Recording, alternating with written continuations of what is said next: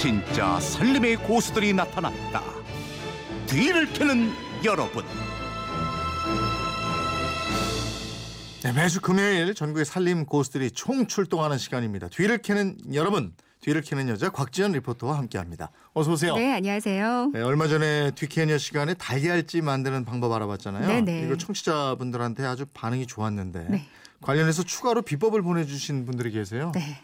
뭐 지난 수요일에 알려드렸어요. 당장이라도 터질 것 같은 아주 크고 아름다운 달걀찜 만드는 방법 알려드렸었잖아요. 네. 방송 들으시고 청취자 4724님이 보내주셨는데요. 달걀찜 할 때 또 하나의 팁이에요. 달걀을 넣어 익힐 그릇에 미리 참기름을 발라 놓으면 푸딩 떠먹는 것처럼 달걀이 깨끗하게 떠진답니다. 오.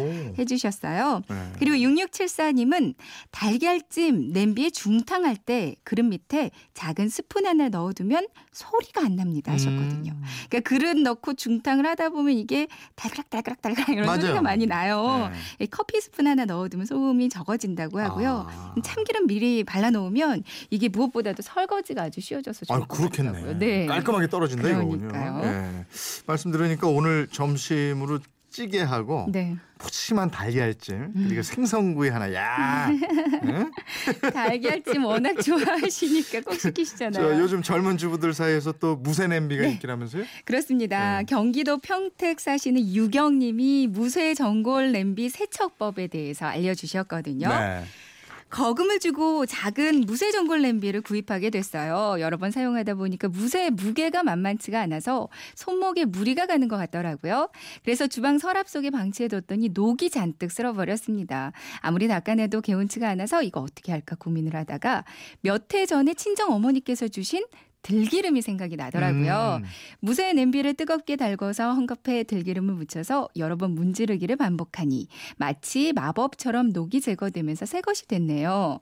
무쇠 전골 냄비에 밥하면 마치 가마솥밥처럼 맛있고요. 거기에 구수한 누룽지와 숭늉은 덤이랍니다. 아우. 그건 이렇습니다. 네. 가족 여러분들도 한번 해보세요 하셨거든요. 네. 이 무쇠솥이 영양소 파괴도 적다고 하고요. 맛과 향이 달아나지 않아서 이렇게 뭉근하게 오래 끓이는 음식에 좋다고 그래요. 예, 예. 들기름으로 저도 한번 관리를 해봐야겠습니다. 네. 들기름은 유통기한이 짧죠. 그렇죠. 네. 근데 이게 저 되고요. 혹시 들기름 남으면 여기에 써보시면 좋겠네요. 그러니까 좋을 것 네. 같아요. 이게 들기름을요 후라이팬 달군 다음에 음. 들기름 살짝 해서 거기다가 저 달걀 후라이 음. 하잖아요. 맛있어. 음, 그러니까요. 예. 몸에도 이거- 좋을 것 같네요. 이번에 어떤 비법이에요? 4776 쓰시는 분이 주신 비법이에요. 동그랑땡 만들 때 반죽을 동글게 만들려고 해도 예쁘게 잘 안 될 때가 있습니다. 이때는 요구르트 병 밑부분을 잘라서 거기에다 넣고 누르면 예쁜 동그란 모양의 동그랑땡이 됩니다. 그리고 또 한 가지 있어요. 두루마리 휴지 다 쓰고 휴지심 있잖아요. 전기선 정리할 때 좋아요. 음. 드라이어 같은 거 선을 돌돌 말아서 휴지심에 끼우고 사용을 하면 간단하고 또 깔끔하게 정리가 되더라고요 하셨습니다. 음, 휴지심 그 계속 나오잖아요. 그쵸. 그냥 버리지 말고 선 정리에 활용해라. 진짜 버릴 게 예. 없다니까요. 다음 비법은요? 청취자 5338 쓰시는 분이 보내주신 문자예요. 저는 제천 박달재 터널에 근무 중인 애청자입니다. 터널 근무자들은 혹시 사고가 생길까봐 항상 바짝 긴장하면서 일하고 있는데요. 운전하시는 청취자분들께 꼭 말씀드리고 싶은 게 있습니다. 하셨습니다. 음, 이번은 터널에서 일하신다고 하시는데 네. 어떤 일을 하는지 전화로 연결해서 한번 네. 알아보죠. 여보세요. 네, 안녕하세요. 박달재 터널에서 근무하는 김용환입니다. 예. 반갑습니다. 예, 네, 그러면 안녕하세요. 매일 터널로 출근하시나요? 네, 그렇죠. 예, 저희는 음. 24시간 근무를 하고 있고요. 예. 어, 하루 일하고 하루 쉬는 그런 예, 근무자입니다. 오, 그러면 박달재 터널이면 제천 쪽에 있는 건가요? 네, 맞습니다. 제천 입구에 있습니다. 아, 그러면 저 댁이 그쪽이세요? 아, 저는 서울에 살고 있고요. 직업 어. 때문에 이쪽에 와서 예, 생활하고 있습니다. 아니 그러면 가족하고 떨어져 계신 거네요. 네, 가- 하루 일하고 하루 쉬는데요. 예.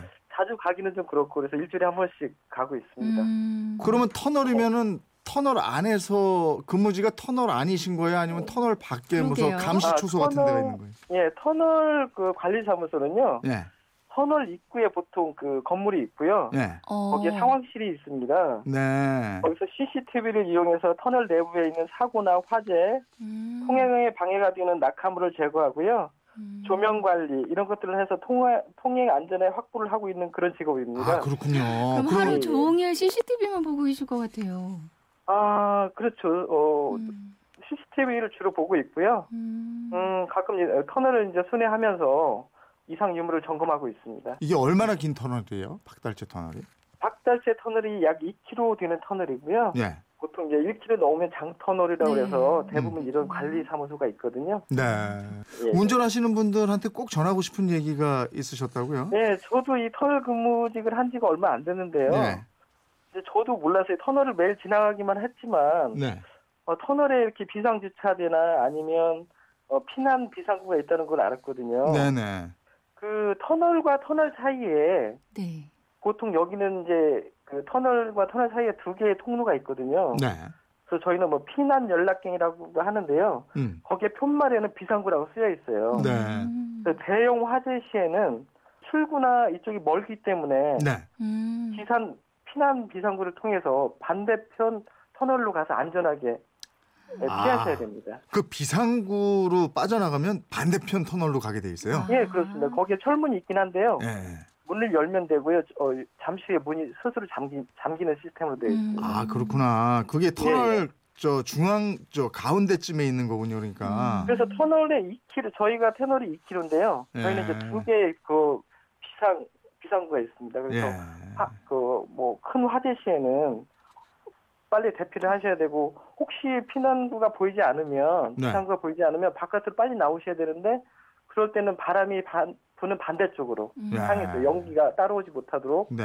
해서 밖으로 피하시는 게 가장 좋습니다. 그 근무하시면서 어떤 점이 제일 힘들어요?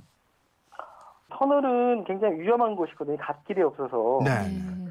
그런데 이제 주변에 쓰레기를 이렇게 투척하시는 분들이 계셔서 아이고, 제가 한 음. 말씀 드리려고 음. 전화를 했는데요. 네네. 예. 아무래도 쓰, 쓰레기를 버리다 보면, 음, 뒤따라오는 차한테 위험할 수도 있고요. 음. 그렇죠. 저희는 또 그걸 또 일일이 다 주우러 다녀야 아 되거든요. 맞아. 예, 굉장히 위험한 거고요. 그래서, 음, 문화심이라면 그런 쓰레기 투척은 하지 않았으면 좋겠다 싶어서 연락드렸습니다. 아니 쓰레기는 주로 뭐예요? 뭐, 뭐 먹다 뭐 깡통 뭐 이런 거예요? 아, 음식 먹고 난 도시락, 종이컵, 물티슈, 심지어는 어린아이 기저귀까지. 아이고 네, 별걸 다 다양하고요. 버리네. 예. 예, 각종 캔들 많이 있습니다. 그래서 네. 그런 것들은 좀 쓰레기는 모아 두셨다가 안전한 곳에 버려주셨으면 그러게요. 고맙겠습니다. 네. 그래요. 거기다 어떻게 터널 지나다가 그래. 기저귀를 버려요. 애 기저귀까지 버려. 맞습니다. 아이들은 지금 어때요? 음. 저몇 살 몇 살이에요? 아직 서울에 초등학교, 있겠어요. 중학교 저학년이어서 아, 그렇구나. 네, 아직은 예. 좀 많이 놀아주길 바라는데 좀 아쉽게요. 그럼 오늘 저 방송 연결된 김에 한 말씀 좀 하시죠. 봄방학을 해서 집에 있을 지우 성구나 아직은 아빠 놀기를 많이 원하는데 많이 놀아주지 못해 미안하고 집 떠나 있다고 늘 걱정하시는 어머니 걱정하지 마시고요.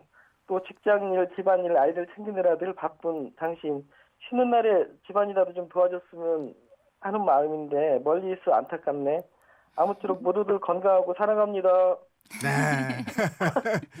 김형아님 고맙습니다. 고맙습니다. 네, 감사합니다. 네, 저희가 백화점. 상품권 준비한 선물 함께 보내드리도록 하겠고요. 네. 오늘 소개된 다른 분들도 모두 선물 챙겨드리도록 하겠습니다.